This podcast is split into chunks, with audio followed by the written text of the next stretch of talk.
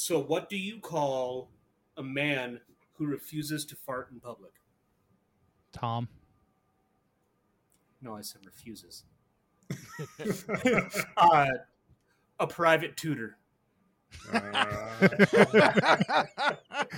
So I'll give you a short story here. Does it have anything to do with the pizza David just ate? No. Kind of. So I'm like a defensive farter, and you use it as a. I weaponize it. Okay. Like to get people away from you. Kinda. So there was a manager that I used to have, and like every morning I would go and get the mail for work, and then like anything that would need that she would need, I would just go into her office and set the mail on her desk. And every morning when I set the mail on her desk, I farted in her office.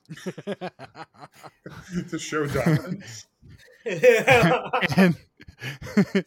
and one day, like, I don't know what I had eaten, but it stuck in there. It was like my essence. It was like a pubic hair and a cheese sandwich. Like it was stuck. Sounds like burnt hair and Indian food. Yeah. And she comes out and was completely convinced something was wrong with the air conditioner. And I was like, you know what? You're probably right. Reminds me of that bit in The Office where Todd Packer left the surprise for Michael Scott on his office floor. That's pretty much what I did. Yeah. But this woman also, she told me that I wasn't allowed to have my cell phone on during work hours.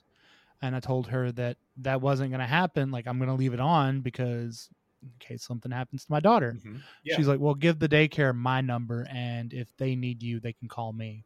Yeah, no. I was like, no. Bulls. Mm-hmm. Bull yeah. Honky. Yeah. She got an earful that day. I don't trust you to run a store, let alone receive a phone call about the well-being of my daughter and then relay that message to me. Considering that half the time she was never in office, like most of the time she was working from home. Yeah, that wasn't going to happen. Well, that's even worse. How would she know then? She's just putting you in the honor system? She's probably got little snitches. I'm gonna penalize you, but you're going to have to tell me if you go against me. Yeah. David, you know what snitches get? Stitches. Stitches. Cement boots. Yep. All right. So, everyone. Worst transition ever. What a wild start to this episode.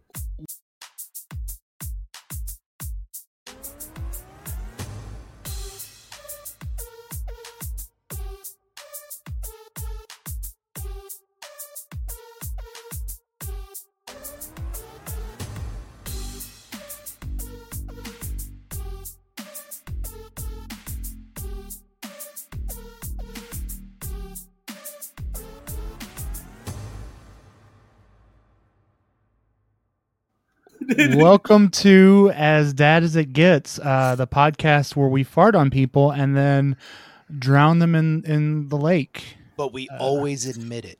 Yeah. Yes. We're honest, especially after our last episode, which was the white lies. We're completely honest. Oh, I just like taking credit for it. Mm-hmm. I'm your host. I am your host, Larry Two Shoes. I don't know what my. Why did that's what's with the Two Shoes? That's my gangster name. That sounds right. About as gangster as you are. Yeah. Yeah. You got to give us gangster names now. You started. Okay. So with me today is Tom the Hat, David the bald guy, and John. I panic. You're just naming things you see. Brick, are you just looking at things and saying, I love lamb. I love lamb. Are you even wearing shoes right now? Hang on. He's not sure. You have to check. He's not sure. My red Crocs. Yeah. I'm wearing Crocs too. Woo. Red? No. Oh, but they've got bandit on them. Yeah. Yeah. Oh. And they match your shirt exactly. Yes, they do. My wife hates my Crocs. I don't blame her. My wife hated them until she wore them one time. Yeah, I tell her these are fantastic. I tell her she's just mad because she's uncomfortable. That's what Meredith was saying. She's like, no. So you're saying that your wife hated your Crocs until she tried it. And then, she's like, I can't make like half the jokes I want to right now. Meredith was telling me like, oh no, like you just here try mine on, and I tried hers on. I was like, yeah, it's nothing. All of my shoes are more comfortable than this. No, it's like walking on a cloud. Yeah. A cloud of farts. It's like walking on a cloud of farts. Get off this podcast right now. You're a cloud of farts. You are the weakest link. Goodbye. No, I understand his resistance against it because the one pair I tried, I was told was like the worst model. There's different models? Yeah, so there's more than one model? Oh, yeah. I don't Crocs, but fuzzy Crocs. There's ones for indoors. I just thought it was the same one, and you can go sport mode or casual mode. Oh, no. Crocs has like high heels and stuff like that. I've seen like the Ugg boot ones where they're like furry, and that's even more gross to me than normal Crocs. That people let their bare sweaty feet in, and then it just sits there and gets gross and moldy and smelly. It's like, hey, let me put stinky feet on my stinky feet. I'm just letting him dig his own grave. This is why he thinks that dinosaurs are crocodiles, or crocodiles are dinosaurs. Look, I've got like 2 hours I could go off on about that. Yeah, turtles and sharks too. Turtles, right? Turtles, sharks, no, alligators. No! Yeah, there we go. Alligators and crocs are the same thing anyways. So. Yeah. Oh my God. They're like identical. Oh my God. Yeah. Are you trying to give me a stress headache? I'm trying to make your nose bleed. I think we're making him short circuit. Someone get the fire extinguisher. Now I want to watch the movie Short Circuit. Is it vein bulging? Yeah, it's a good movie. There's a movie called Short Circuit. I just found that. I went through David, what did you just say? Oh, Short Circuit. You have to watch it. Why am I Johnny Five? Just the first one. Don't watch the second one. The second one's good. I don't like the second one. It's still good. Yeah. The ending when I Need a Hero is playing, and he's like, "Oh, Scar!" What is it with you in that song? You love it in Shrek. You love it in. Yeah, it's a good song. That song makes everything better. Johnny Five makes himself look like a 1980s punk rocker. No, I just went through my old collection of DVDs, and I was pulling out the ones I was like, "Oh, my kid's ready for this one." That was one of the ones that I pulled out. You need to watch it, please. On, like before next week, you have to watch it. Yeah, that is your only homework. And guess what? We're going to grill you on it. Yeah, that's going to be next week's episode. Is if you don't watch it, you're kicked off the podcast. Again, but we're sitting here 20 minutes in. We haven't even done anything. Yeah, let me figure out how I gotta stream this first. You mean I gotta pay $2.99 for it? I will pay. Oh no, $2.99. I gotta pay $5. I gotta buy the movie on Amazon Prime. You can rent it. Yeah, for $2.99. I don't have Voodoo. I have Voodoo. I'll give you. I'll buy it and give you my login. But anyways, Voodoo. Yeah. We really derailed. So today's episode, it's really should have been talked about way early in the podcast, but we're talking about it now, so get over it. Bam. So for every person, their journey into parenthood is a little bit different. For you guys, it was a little more traditional. For me, it was very chaotic.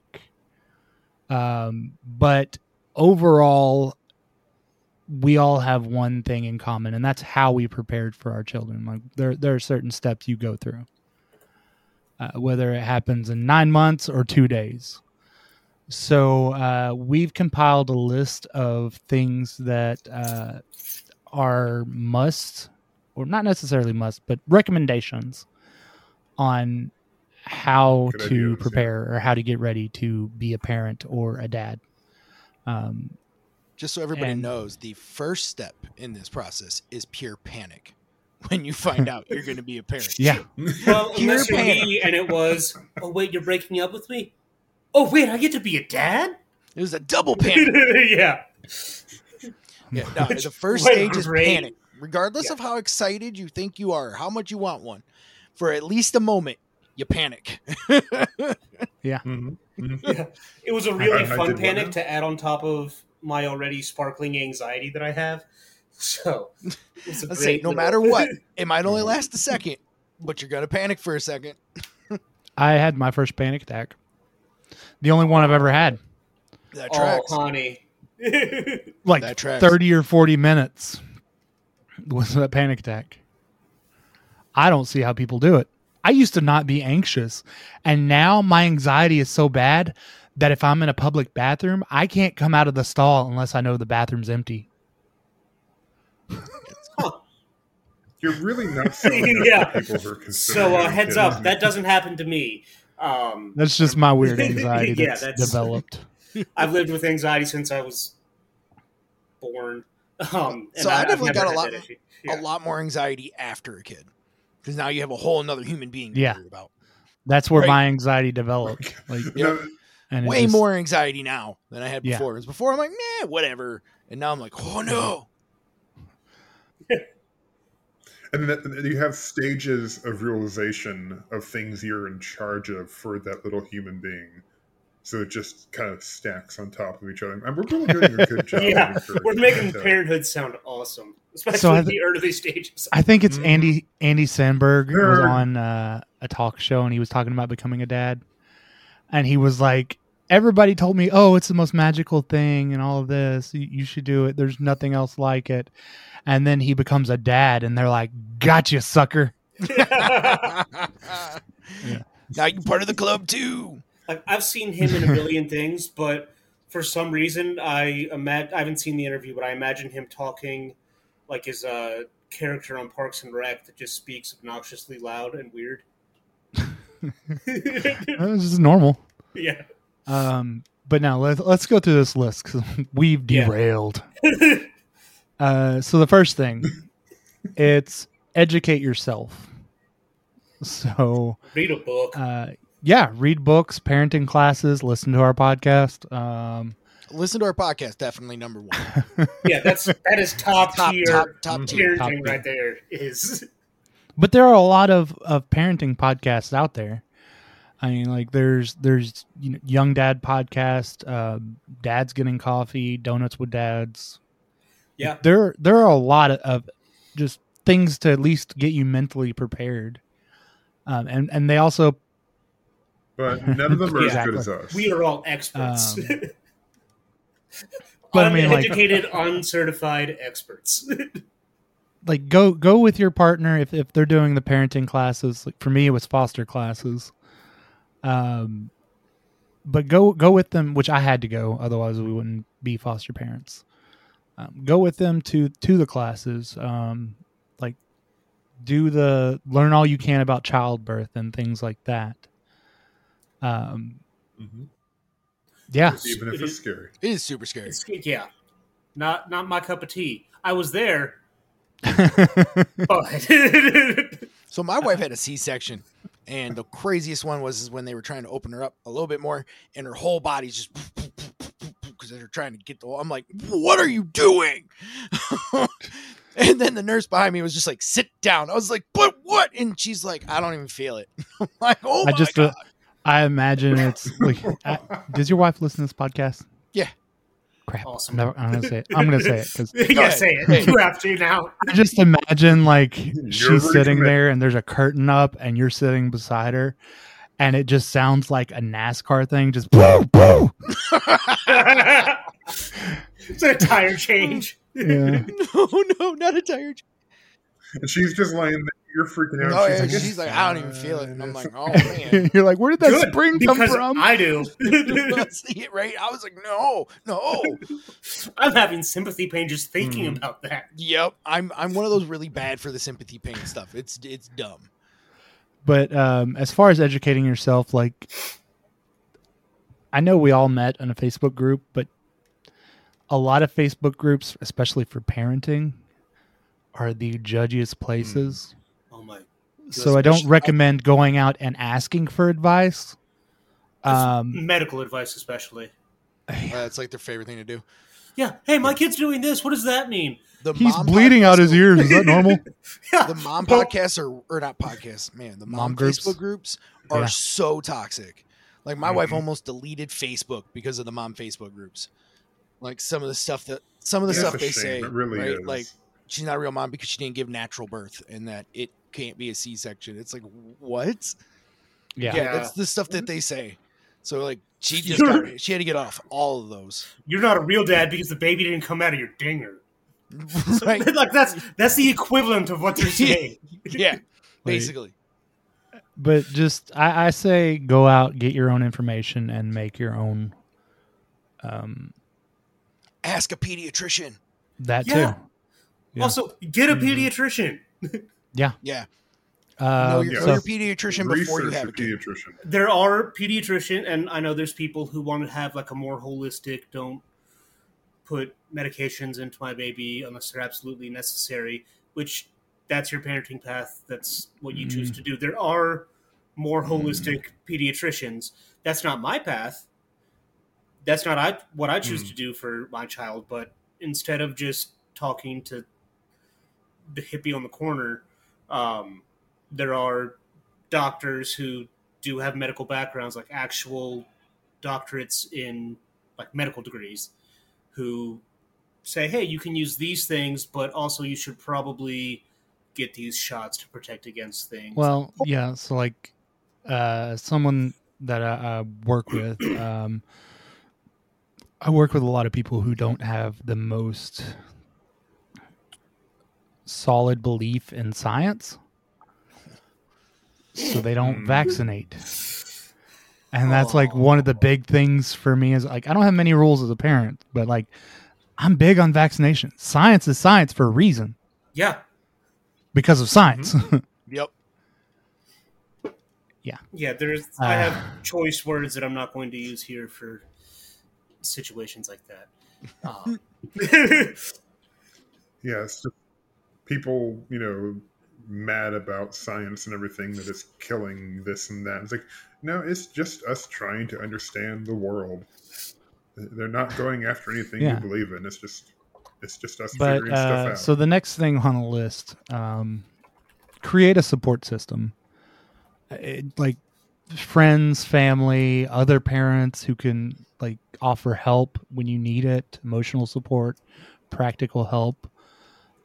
Like for me, honestly, I don't know where I would be if it weren't for my mother and father-in-law. Because like a lot of times when my wife was in the hospital and stuff like that, they would take Callie just so I could get like an hour break to clean or to mow or something like that. Like do stuff that I needed to do.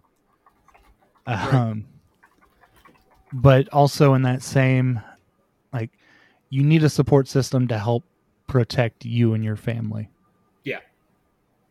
Because there's something about when you have kids that brings out the most toxic traits in some family members or friends. 100%. Absolutely. Yeah. And you don't know where it's going to come from. It usually comes from somewhere you're not expecting it. Yeah. I've been listening to a lot of like parenting podcasts and stuff like that. And I've noticed a trend of like, typically it's mothers of the parents. They feel that they've been abandoned by their child when they get married and have a kid of their own. So they attach themselves to the new child and just become completely toxic. So it's an interesting look psychologically. That's not good. Yeah, like they're using that grandchild to fill a void that was left by their child. God, did I just get super lucky and have a mom who's super awesome And like, I mean, it's not all moms that do that. I was about to say, both my mom and Meredith's mom are really great about like, okay, this is the schedule. This is what you want him doing. Yeah. But some of the horror stories I've heard, like, why? I draw a line. Like, okay, if this is how you're going to do it, then you're not going to get to babysit my kid. Yeah. Like, so listen to our pre-John episode, Setting Boundaries. Yeah. Oh, that was a good episode. That was a really... There's way back when. There's PJ and AJ. The window? Setting Boundaries. Yeah. So there's pre-John and after John. The what? The what? Fear of Our John. And I don't know. Oh, okay. It took me a second. I was like, what? What? You having sound troubles? Anyways, so the next thing. Those things don't exist. I've always been here. Financial planning. So, like, find out a way to create a budget for, like, make a budget. Medical costs, child-related needs, child care. Mm-hmm. Here's a fun hint about all of that. It's going to cost more than you think it does. Yeah. This is going to sound bad, but thankfully I didn't have to go through the medical cost of everything. Like, all that was taken care of. And like when you adopt from foster care, there's not much, if any, of cost.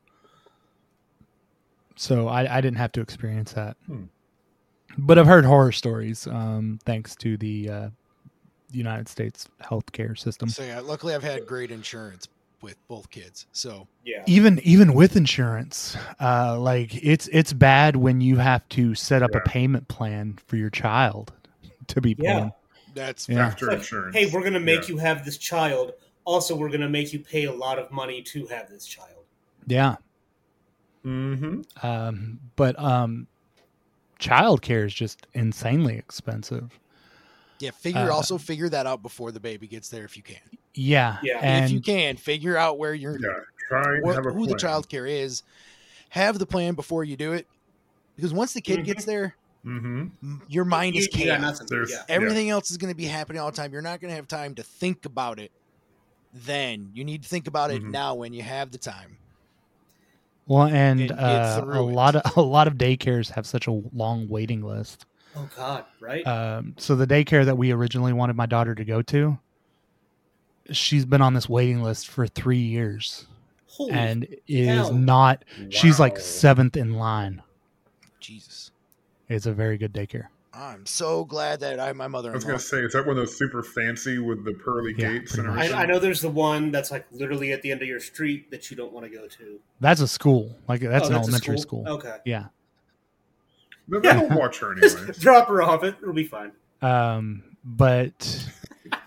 no. So like daycare costs, I think on average are like $1,700 a month on average in the United States. Whoa. That's okay. I guess insurance is helping take care of a lot of ours. Then I don't know. Like my area is like $600, $600 or $700 a month is the average cost of the daycare in my area. But like Nashville, which is a bigger city, it's you're looking to drop like $1,000 a month at least. If you want a daycare.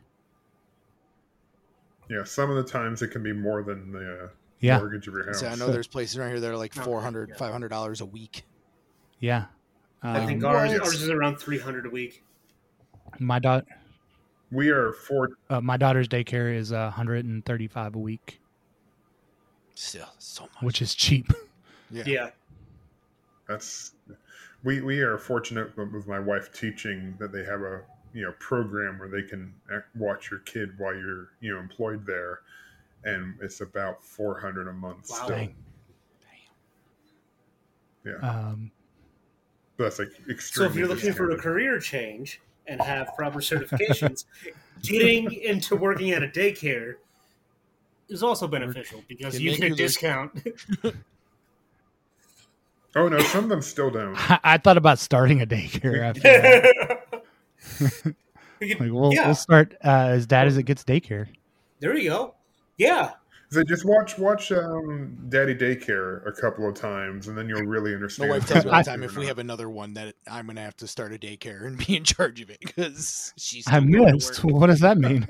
I missed. Yeah. Best part of the movie, right there. After you freaked out about the financial planning, healthcare and medical support. Yeah. So, and this is something I was listening to Young Dad Podcast, and I don't remember who the guest was, but the host Jay, he was talking to his guest, and they were talking about like things fathers can do, because the mother is, for the most part, going to be recovering, and so things that dad can do that can help is like scheduling doctor's appointments and everything like that, taking the kids to the doctor's appointment. Yeah. So all right, I'll admit I'm terrible at scheduling the appointments, but then my wife tells me when the appointment is and when they have to be there, and I will execute it perfectly. But I am terrible at getting them and remembering when they are. But then she's like, hey, you need to take this day off work to take the kids to the doctors. You got it. I'll take all three. No problem. I will execute it. I will not plan it. I will forget every time. Yeah, just put it on the calendar for me. I'll make sure it gets done. Yep. So... And I mean, I'm actually really bad about setting the appointments up. My wife being a nurse, like when I call versus when she calls, we can call about the same thing. She can get an appointment sooner than I can because she knows how to talk to the nurses. Oh yeah, she's in the medical field. She is a nurse. Yeah, it's cheating. But also think about insurance, because for the first, typically in America, the first 30 days of a child's life, they're covered under the mother's or father's medical insurance. Mm-hmm. After that, they need their own. So you have to weigh those out. And I do know a lot of places of employment, like even though like you renew at the end of your company's fiscal year, like they cover like changes in life. Yeah. So you have to still do it within like 60 days. Yeah. Yeah. You still have to do all the paperwork within 60 days. So like with open enrollment, typically open enrollment's around October to November. It depends on your company. Ours is in May. Oh, really? Yeah. Yeah. It's fiscal year for most places. Like ours is where I used to work. It was December. Yeah. Every place I've ever worked, it's always been end of year. Ours is May. Yeah, yours is weird. But for life change events, like gaining a family member, losing family member, things like that, you can change your insurance without waiting for open enrollment. But yeah, and also finding a healthcare provider that you trust is a big thing. Like for us, we stuck with the doctor that delivered my daughter because he had a lot of knowledge about like the conditions of her birth and everything. But we ended up switching to a doctor's office that my wife went and did her nursing stuff, like whatever it was, her nursing classes there. Because her original doctor, one of the PRNs did not wear a mask when out in public. And this was at the hype of COVID. The hype or the height? The height. Shut up. Height.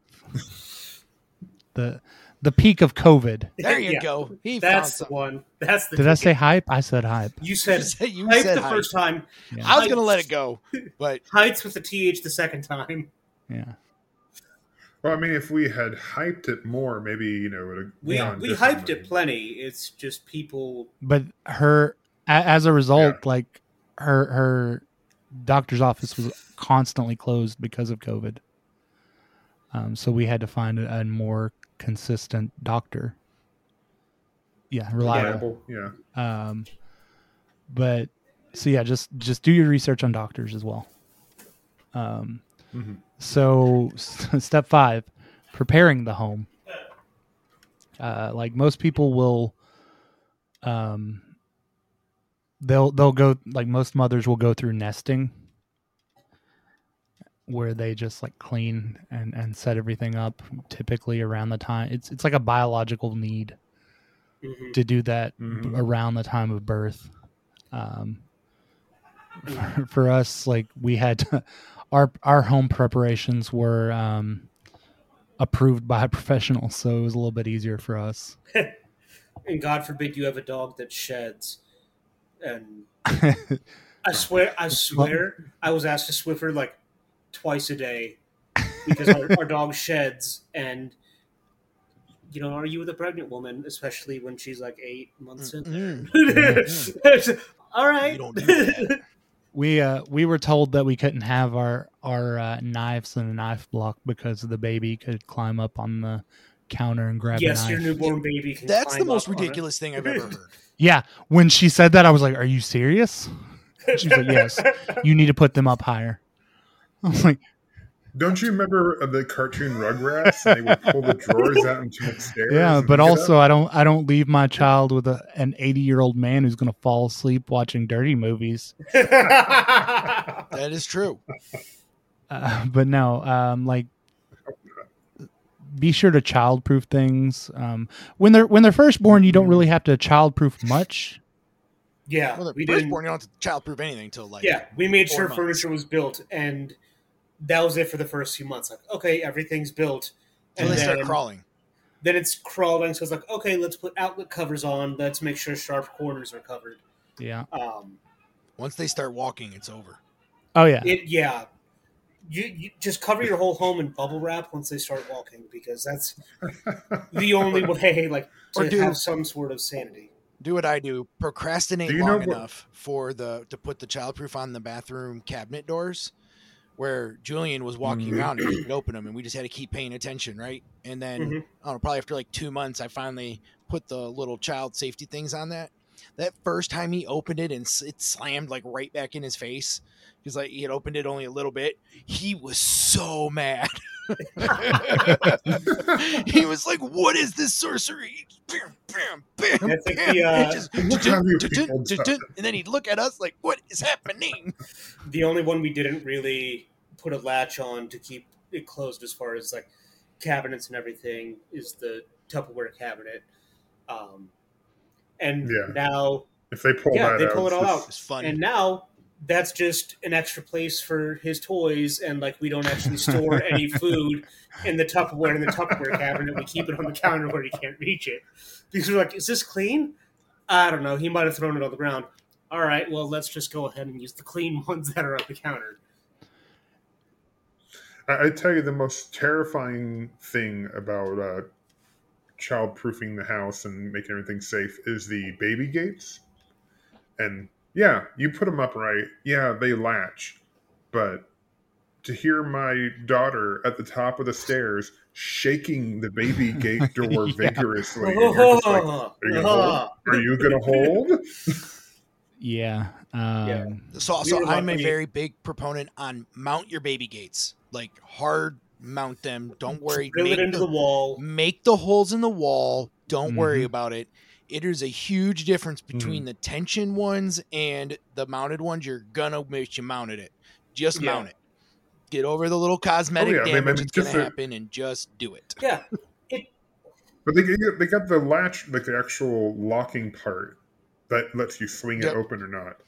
And that thing just, it's terrifying when you're like, you're going to work properly, right, buddy? Yeah, and it's not like it costs a terrible amount of money to buy the little bit of like stucco or whatever, like whatever you need to patch the holes. You'll patch it later on, or anything later. Like that stuff is going to be up for years. It's going to be up for years, because there's still times, even when like you know that they're not going to get in stuff, but sometimes you still don't want them to go in the kitchen. or you still don't want him to go down the stairs. Hey, you still I want need 5 minutes to myself. And and it'll keep your in-laws out because my father-in-law cannot figure out a baby gate to save his life. It's like the same baby gate for like 3 years, and he's like, "How do I open this?" Hang on, like, same baby gate, man. Same baby gate. I tell you the nice thing about baby gates is your children will tell you when they no longer need the baby gate because they figure out how to open it. Oh, my daughter can open it. But we still we use it also to keep the dogs in certain areas. Yeah, we do that too. But what I started doing when I really don't want, so Julian was able to open it. So what I did on the other side, I put a thick bungee. It's a metal baby gate. Yeah. It's so like it'll open just like a little bit, and that's it. And he doesn't have enough strength to get it all the way out. So I'm like, still can't get in it. Cool. So you're toddler training him to be super strong. And then eventually, that's probably gonna happen. Yeah. So we had the same thing going with keeping the dog from going upstairs by having the gate there. And then my son became old enough we didn't need it anymore, so we took it down. And our dog, our stairs are weird, and they could get on the first step before the gate was there because the way the railings are. We take away the gate. My dog would only go to that first step. And even though there was nothing physically stopping him, he just wouldn't go past it. And my parents' house. Our cat figured that out. And our cat would go to the third step and just stare at the dog. Oh, your cat sounds like a cat. But so for the next thing, I think it's extremely important. Parenting philosophy. So discuss your parenting values, discipline strategies, and other important aspects with your partner to ensure that you're on the same page. Mm-hmm. Because I've been listening to a lot of like situations where parents don't believe that the same thing. So the one that I'm thinking of mainly is on the podcast, Am I the Jerk? And in the situation, this family, this woman's brother passed away when she was extremely young. And I guess, and kind of like, I don't know what the reasoning behind it was, but her family stopped celebrating birthdays. And so like, it started out that her mother, father, and herself did not celebrate birthdays.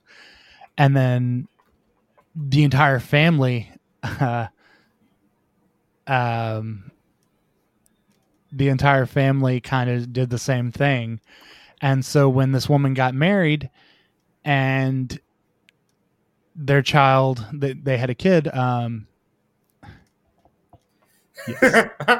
they got married and their child had a kid, when they had the child, the family, like the wife was like, we're not doing a birthday because like she's too young. She's not going to remember. The dad is like, we're doing this. This is what normal people do. And so they got into a huge fight about that. Like that was something that they didn't agree upon. And they went ahead and did a birthday anyways, took pictures. He shared it with his family and it started like a huge fight. If anybody's getting paid, it's me. I do all the work here. That's true. Hey, I had comedic relief. But no, so like we say you have to get on the same philosophy, same general direction really early, because if you're not, this isn't going to work. Like you're going to have little differences typically like between me and my wife, she'll think that I discipline a little bit too hard. I think she disciplines a little bit too easy, but it's still not that big of a gap. It's still a pretty small gap. It's not like I'm spanking and beating and she's just encouraging, right? It's not like that at all. It's I probably took something away a little bit harshly or a little bit too soon without enough warning. I'm still in the same general direction. I tend to raise my voice louder than I mean to. Especially when I'm irritated, like I will yell and not mean to yell. But no, like you want a partner, like the way I always think about it is it's like you and your partner versus everything you go through in parenthood. So if you guys aren't on the same page or you're constantly fighting about things, it's going to cause tension and you're not going to be able to parent more effectively. Because you're going to do something and then your partner's going to do something that completely undermines you. No, you can't do that. You got to be on the same page. Mm-hmm. Yeah. And only two people have to be on the same page, you and your partner. Yeah. After that, nobody else's opinion matters as long as you two are on the same page. Exactly. Yeah. And I think that's one of the biggest pitfalls in parenting is that you've typically got parents that are on different pages, because you look at a lot of things. It's like the dad a lot of times will be the fun one, and the mom will be the strict one that is always like mad about something because the dad, like Mrs. Doubtfire, for example. Yeah. That's a perfect example. Because Meredith's the fun one. I'm the no parent. I'm the fun no parent. Well, that's typically how it is. I'm the disciplinary one, but I'm also the one that's going to climb the playset. Yeah. Also, like, I can relate. You don't have to be a bandit to. Well, people aren't going to understand that terminology. They're like Smoking the Bandit or something. You don't have to be like figure it out, people. It's 2023. Bluey. You don't have to be a bandit to be a good parent. Like, you can still interact with your child in serious ways. Like, my wife doesn't get goofy the way I do, and that's okay. But I mean, you don't have to be the same person with your partner. You just have to be on the same guidelines. Right? Like, you just have to be in the same direction. You can't be, one parent can't be, I can't think of a different term right now, but one can't be like church every Sunday and the other one anti-religion. And you guys not get on the same page of what you want your kid to be. Now, the two people can exist and be on different pages, right? You can exist with your partner just fine. But when you're deciding what the kid is doing, then you guys both have to be in agreement. Otherwise, it won't work. Yeah. Yeah. Have the same goals for the child, have the same ideas of what you maybe do or don't want to see happen. And that doesn't have to mean you're changing who you are to do that. That's just where you're deciding, okay, this is what we're saying the kid is going to. Yeah. Right? That doesn't mean it's changing who you are, but it's just making sure that everybody's on the same page for that. I kind of think that in the aspects of religion, like, that's a pretty serious thing. So, if you are religious but your partner is not, like, that's a big discussion you need to have before even considering if you want a relationship. Yeah. And the two people can totally coexist and be in a great relationship and have completely different views. But once the kid is introduced into that relationship, you have to have a united direction that kid is going. Yeah. Another thing, and this is, I guess, especially for parents who have their kid and then separate or whatever the situation might be, talk to, like, if you're going to do something with the child, whether it's like, hey, I'm going out, I have a babysitter, like, make sure that the other parent is comfortable with that person being left alone with your child. Even if you're separated, you still have to be on the same page. Yep, still have to be on the same page. It's the only person that it hurts when you're not on the same page and two parents are fighting is the kid. Yeah. Yeah. I'm literally going through that today. You can tell where I'm getting super frustrated, but at the end of the time, it still has to be about our daughter, so I have to get past it. Right? Like, because you can tell me all day long, her. This person is your friend and you trust him. Sorry, David. Yeah. So you can tell me all day long, this person is your friend and you trust them. I don't know this person. I've never met them. I want to, at the very least, meet them and see how they interact with my child before you go out for the night. And this person, no matter what the situation might be, before you leave my child or our child with this person, I don't know. But yeah, I'm not sore on a subject. All right. So the next thing is maternity / paternity leave. Oh man, we got a long way to go. Yeah. Yeah, we are. This one's actually really short. Yeah. Basically, if you're in America, you're screwed. Yeah. Kick rocks, pal. Yeah. Because America, like, they don't have a good system set up for new parent time off. Like, I got my job is extremely amazing for what they did for me. Like, for fostering, I get 6 weeks new parent time off per year. So if I continue to foster, which we eventually will, when we get a new foster placement, I get that new parent time off. No questions asked. Like, I don't even have to prove that I'm a foster parent. They're just like, okay, cool. Enjoy fostering. I feel like somebody got burned on that for them, not even to make you ask questions. I don't know. Like, everybody knew that my coworkers, I was very open about the fostering process and everything. And when I went on new parent time off, like, they saw the pictures. So, man, I thought I had a good with my company giving me a week. No, I got 6 weeks off, and I could take it within the first year of the child, like the child being placed in my home. That was something I took 2 weeks vacation. I was going to say, some places will let you take it when you want. And if that is the case, I if this were me, I would say have the mother who just have birth or gave birth or whatever, take maternity leave. Then when she goes back to work, you take your paternity leave. If at all possible, so that to way extend the time. I get that. It would be totally impossible if she gave birth via C-section.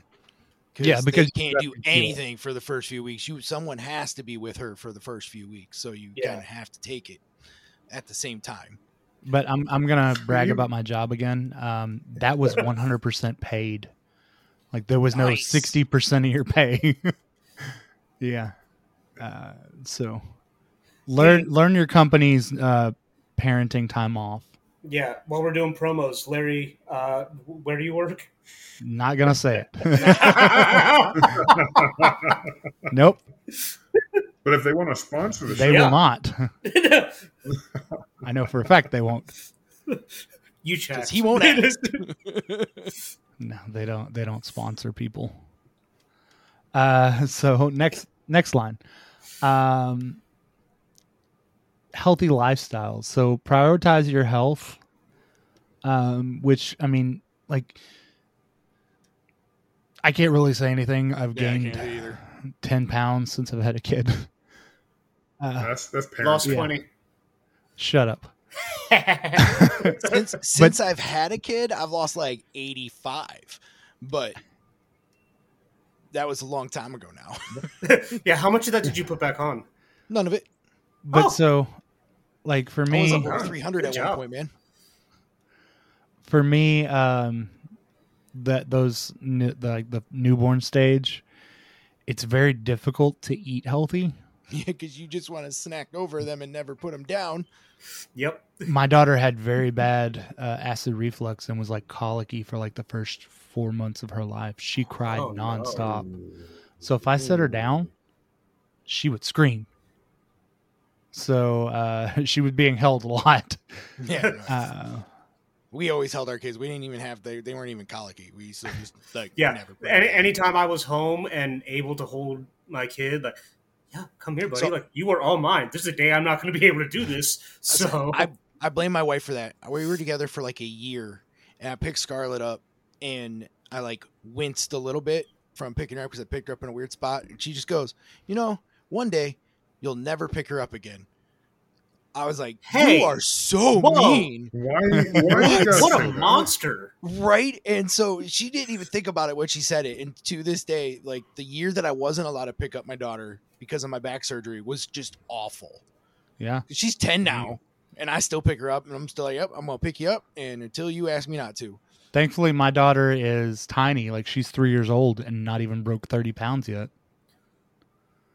I think Harrison has gotten like taller and bigger, but like he's sitting right around like 26 and a half, 27 pounds. And he's been that way for a while. Like he's lost some of the baby chunk, but like he got taller, which is weird because I know we've never met each other, but we all know that I'm not a very tall person. No, you're like 3'5", right? Yeah. I'm like 5'3". Mother, I'm 4. God, you're 2 inches taller than me. Shut up. You guys are I'm all 7. David, they're called hobbits. It's nothing to be ashamed of. I do have hobbit feet, like they're wide and a little hair. Let's get back on topic. Samwise.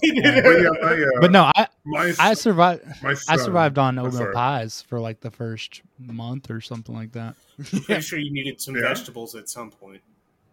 Oatmeal pies. Yeah. I ate so many oatmeal pies. There's oats in the oatmeal pie. And pizza rolls. Like it was either oatmeal pies or something microwaved. I love pizza rolls.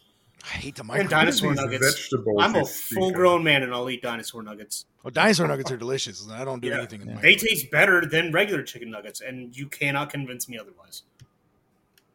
But sorry, John, what were you going to say? I was just going to say, with the picking up your kids, my son is, 7. He's a big kid now. He's like 97 percentile height and everything. Not easy to pick up anymore. I still try. Yeah, it doesn't go well. He's like your size, and you're like barely picking him up off the ground. You guys ever watch Cat Williams stand up? With Baby Shaq? Yeah.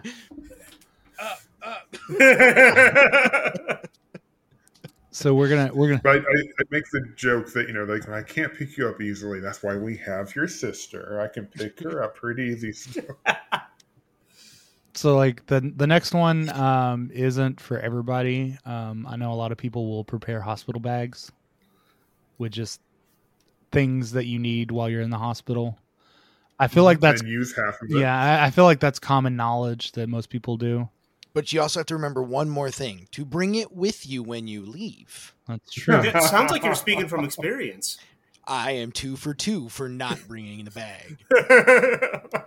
The second time was a scheduled C-section. Yeah. Wow. Yeah. Not to derail entirely, but we're derailing today anyways. Scheduled births are the weirdest thing ever. Yeah. I have an appointment to make a child. Yeah. I remember we had it for my daughter, right? And I was like, we dropped off my son at my in-laws at 4. And so I was like, okay, so at 4 we'll drop off, our son. At 5 we'll go get a little bite to eat. At 6, baby. And I was like, this is no way like our first child. Our first child, it was like, I think you're going to labor.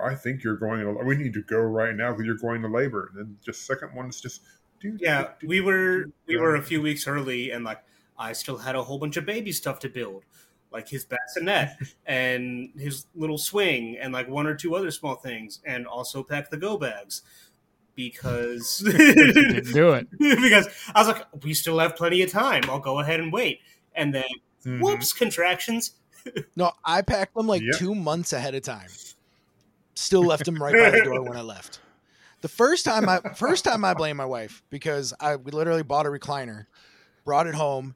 I put it together. She sits in it. And she goes, "This is pretty comfy." By the way, I've been in labor for like the last 6 hours.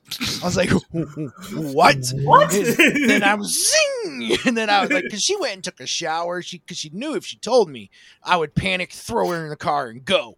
Yeah. So she didn't tell me until she was like, "All right, we ate.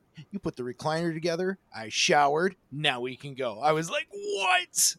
And y'all remember my story where we had to stop and Meredith had to get her nails done for 2 hours. Yeah. And then we had to go to Chick-fil-A afterwards. And I got screamed at because I didn't want Chick-fil-A, but apparently I did want Chick-fil-A. Of course you wanted Chick-fil-A. Because you don't argue. Especially in rush hour traffic while it's raining. And your partner is in active labor, like having contractions. Just get something. Don't worry about getting it at the hospital. Okay. So take a number 7.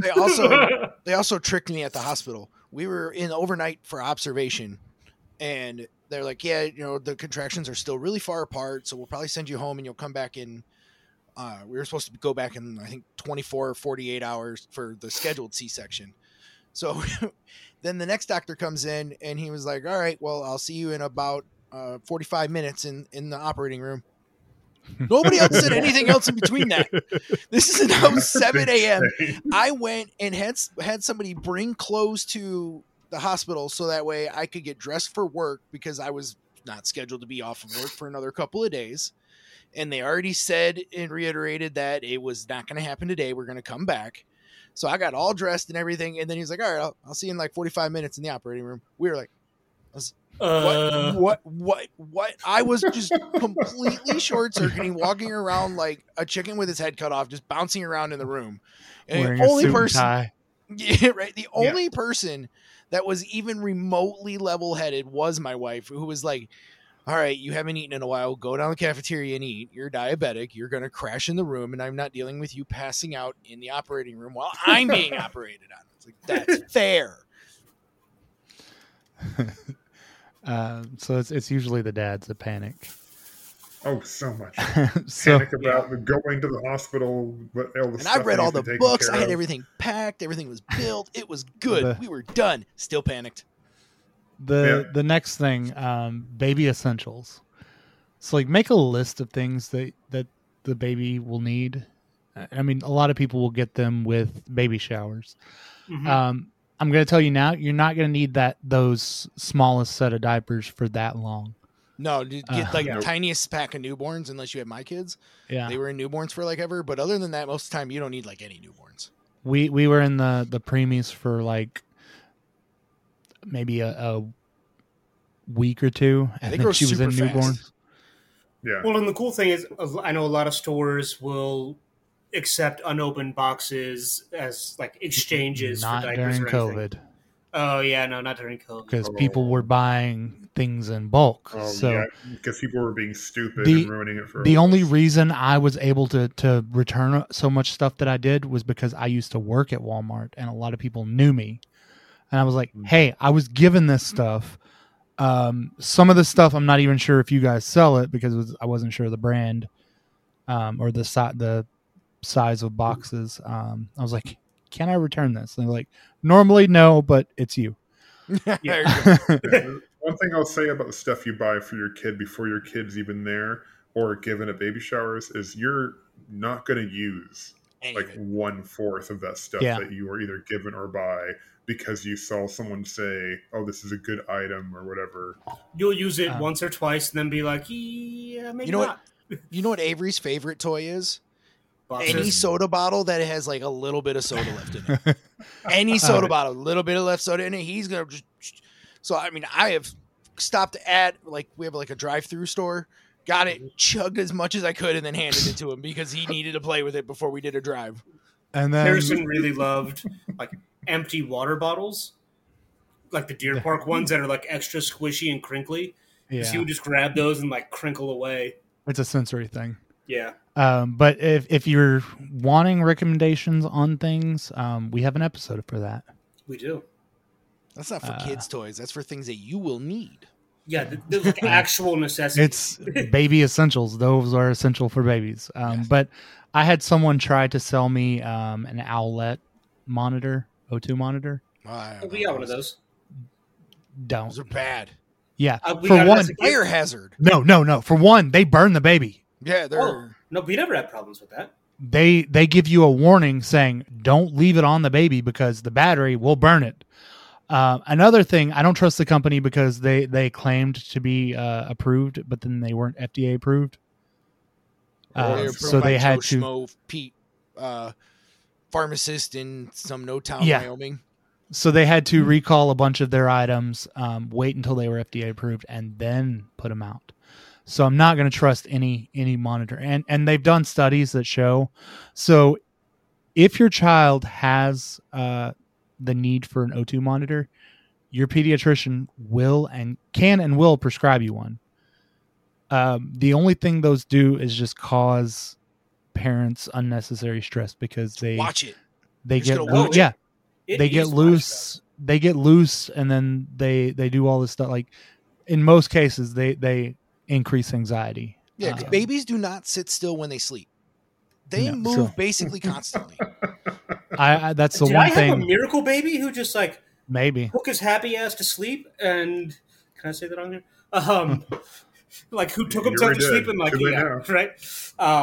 Yeah, he would lay there and occasionally like he'd wake up and stir some, and I could see like, oh hey, Harrison is stirring. Wait, kids now he's not moving anymore. Yeah, they're upside down. They helicopter. So we already went over safety measures. Kick vigorously against the edge of the crib. Another thing, like this next one, I feel is definitely important. When the baby arrives, your relationship goes from focusing on each other to focusing on this new child. Mm-hmm. Make sure you still focus on your partner because, you know, when the child is old enough and gone, your partner's the one you're going to be with still. And you want to make sure that that person's not a stranger. That's a good way to put it. Yeah. For my in-laws, you know what they do when Callie's not around? They like go into power saving mode. they just kind of sit there and like occasionally will stare at the TV or their phones or something like that. They don't talk to each other. Like they'll occasionally say something, but no, a couple times is important. Like me and my wife will drop Callie off at the in-laws and we'll go and have a date night. We're really bad at dropping our kids off somewhere. And like trying to leave them with anybody besides very few people. So we've tried to do it where after the kids go to sleep, then we still have like a little mini date night. Mm-hmm. Because I'm not great at trusting anybody with my kids. It's hard. It really is. Especially if it's not like immediate. Especially family. Since I'm a type A control freak. Yeah. Even still, like in some situations, and this isn't my situation, but some people can barely even trust their own family to. Yeah, yeah. Granted, my family is full of junkies. Like, yeah, my sister's recovering, but she offered. She's like, "Hey, this weekend I'm going to take Callie to the park," and I'm like, "Okay, well, so that means I'm going to the park with Callie, and we'll just hang out." Yeah. Call that a trail run. Yeah. We went over childcare options, like bonding with your baby. I feel is a big thing, and I think like especially for dads or adoptive parents, foster parents, things like that. Bonding is difficult or can be difficult because you don't know where to go for it. Like when my daughter was first born, I was a stranger to her. Like she didn't hear my voice 9 months before or anything like that. So I was worried that she was afraid with this stranger. And like, I tried skin to skin bonding. That was really awkward for both of us. She just like grabbed a handful of chest hair and pulled. I'm like, all right, we're not doing that anymore. That's over. But no, we eventually like we bonded over music and movies. Mm-hmm. Now we bond over like Spider-Man and stuff like that, and playing. But just, I think finding your own way to bond because each child's different is important. I don't. How did you guys bond? I was home, and I know my situation is different than most. I worked for the first couple months. My son was born, and then my job became too much of a burden. It was sometimes a 2-hour drive just to get back home from it because they were doing construction on one of the highways and it was down to one lane. So I was a stay-at-home dad, so I got plenty of bonding time, which was easy for me, and I loved it because, like, dream job, like David, stay-at-home dad. Like, if I could get paid to be a dad and just chill and teach That's my kids what we're trying stuff to do with and, the podcast. Yeah. So if you guys want to, you know, share this with all your friends and all your friends' friends and just, like, you know, put it out there so that. Really, even not your friends. You can still share it. Yeah. Share it with everybody you know. They don't even have to be parents. Just, like. Even people you don't know. Yeah. Go ahead and, like, just buy a stack of stickers or something and, like, put them on public transportation. Shameless self-promotion. Yeah, I will. Yeah, do that. No, I'll mail somebody stickers. Yeah. I've got a stack. Yeah. So for all of our listeners, just email asdadasitgets@gmail.com? asdadasitgets@gmail.com. asdadasitgets@gmail.com. Let Larry know, and we've got stickers for you. Yeah. There you go. Anyone in the major city with public transportation, we are challenging you to do this. Just you know what? Flood those buses. I bet you won't. I bet you won't stick it on that homeless guy in the back of the bus. I bet you're too chicken. Put it on the homeless guy. Stick That's it right rude. On his forehead as he was. No. Yeah, I bet you're too chicken to hang it up and, like, put it on signs in public and stuff. Obviously, yeah. We kind of went over parenting resources as well. Yeah. I feel like time management is one thing that's definitely, and not even time management, just schedule in general. Having your child on a schedule is extremely important. Like, it will make things so much easier for you as a parent. We've got my daughter on a schedule, and, like, we vary on it maybe 30 minutes. We're terrible at the schedules. But it's like, why my does daughter, that not surprise me? My daughter is always, we at 7:00, we start bedtime routine. No later than 8:30, she's asleep. Yeah. On a good day? That sounds like us. I'll be playing, and my wife will be like, all right, it's bedtime. And I'll just pop up and be like, no. As I keep going. With the kids. And so she's like, really? She has another child that I'm like buried in the. I'm like, you have to come find me. And I'm buried in stuffed animals in the room, just giggling. This is why your kids don't go to sleep. Sometimes they'll sleep at 10 o'clock. Suddenly have that image in my head from E.T. where, you know, she's going past. Yeah, it's the big pile of stuffed animals, and then here's a super weird face just poking out. Yep. You don't see me. You should get face paint and paint yourself like a teddy bear, and then just hide in a pile of stuffed animals. Oh, she would kill me. You would never find my body. No, we would. It would be in the stuffed animals. Yeah. She wouldn't move at all. She would just be like, stab, stab, stab. There we go. Daddy's there forever. Cover it up with a few more stuffed animals. My tombstone's going to read F'd with wife one too many times. Now he's sleeping with the teddy bears. Yep. I'm back to the mobster.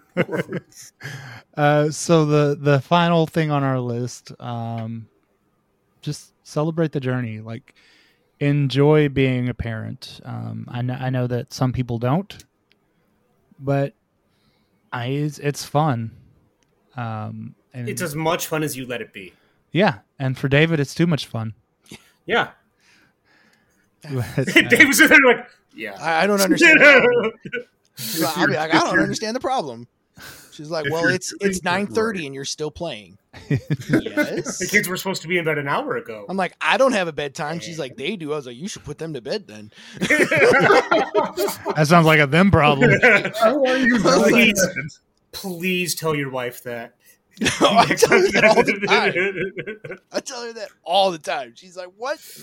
She's like, I'm watching them tomorrow. She's like, I'm going to be home with them tomorrow.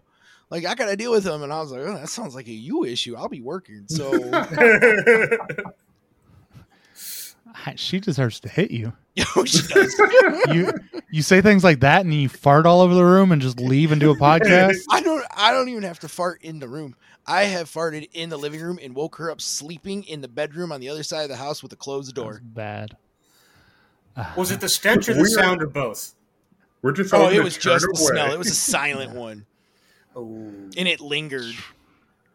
She went like into a different room. She's like, did you come in this bedroom and fart? And I was like, no, I've been out here the whole time. She went in the bathroom. It still stunk. I just, in the living room. I imagine it's like a cartoon. Like you see David fart in this green cloud with a hand. Just goes through and opens doors. And I said, we don't have a big house, but I mean, it's like 1,200 square feet. So like, it's also not super tiny.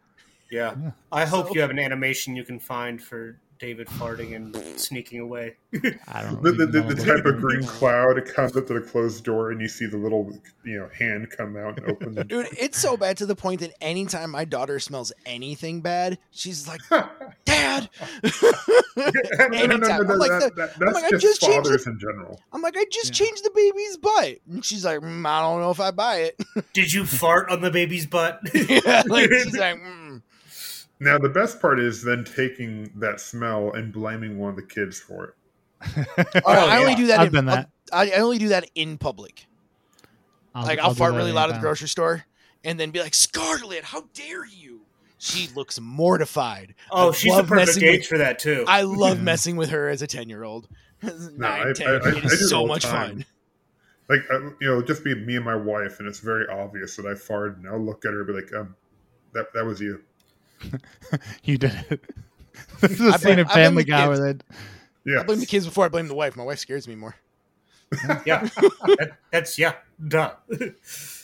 My son's figured it out now. He has started doing that joke as well. My daughter has. I didn't think this would catch on as quick as it did, but she started doing. Hey, guess what? Chicken butt.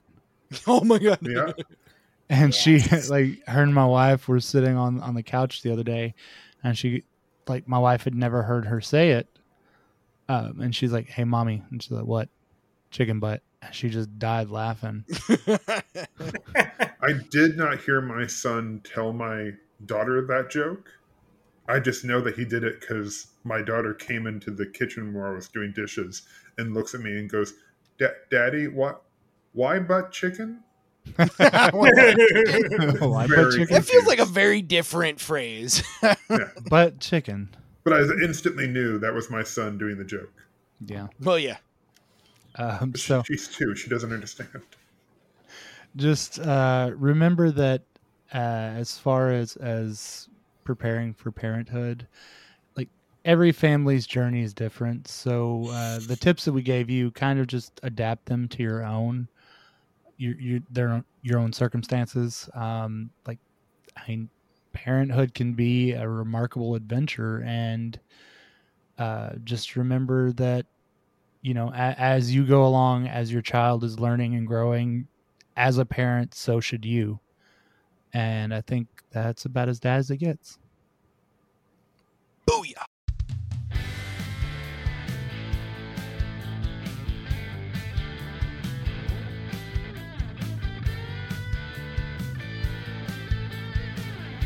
If you enjoyed this episode, give us a rate and review. Your feedback fuels us and helps us reach more parents and make a positive impact on their lives. Are you looking for a daily dose of dad jokes? Follow us on Instagram @AsDadAsItGetsPod. There you can find the latest dad jokes and keep up with the latest news and updates about our podcast. Also, do you have a parenting question or do you want to spotlight a dad? Reach out to us by email at asdadasitgets@gmail.com.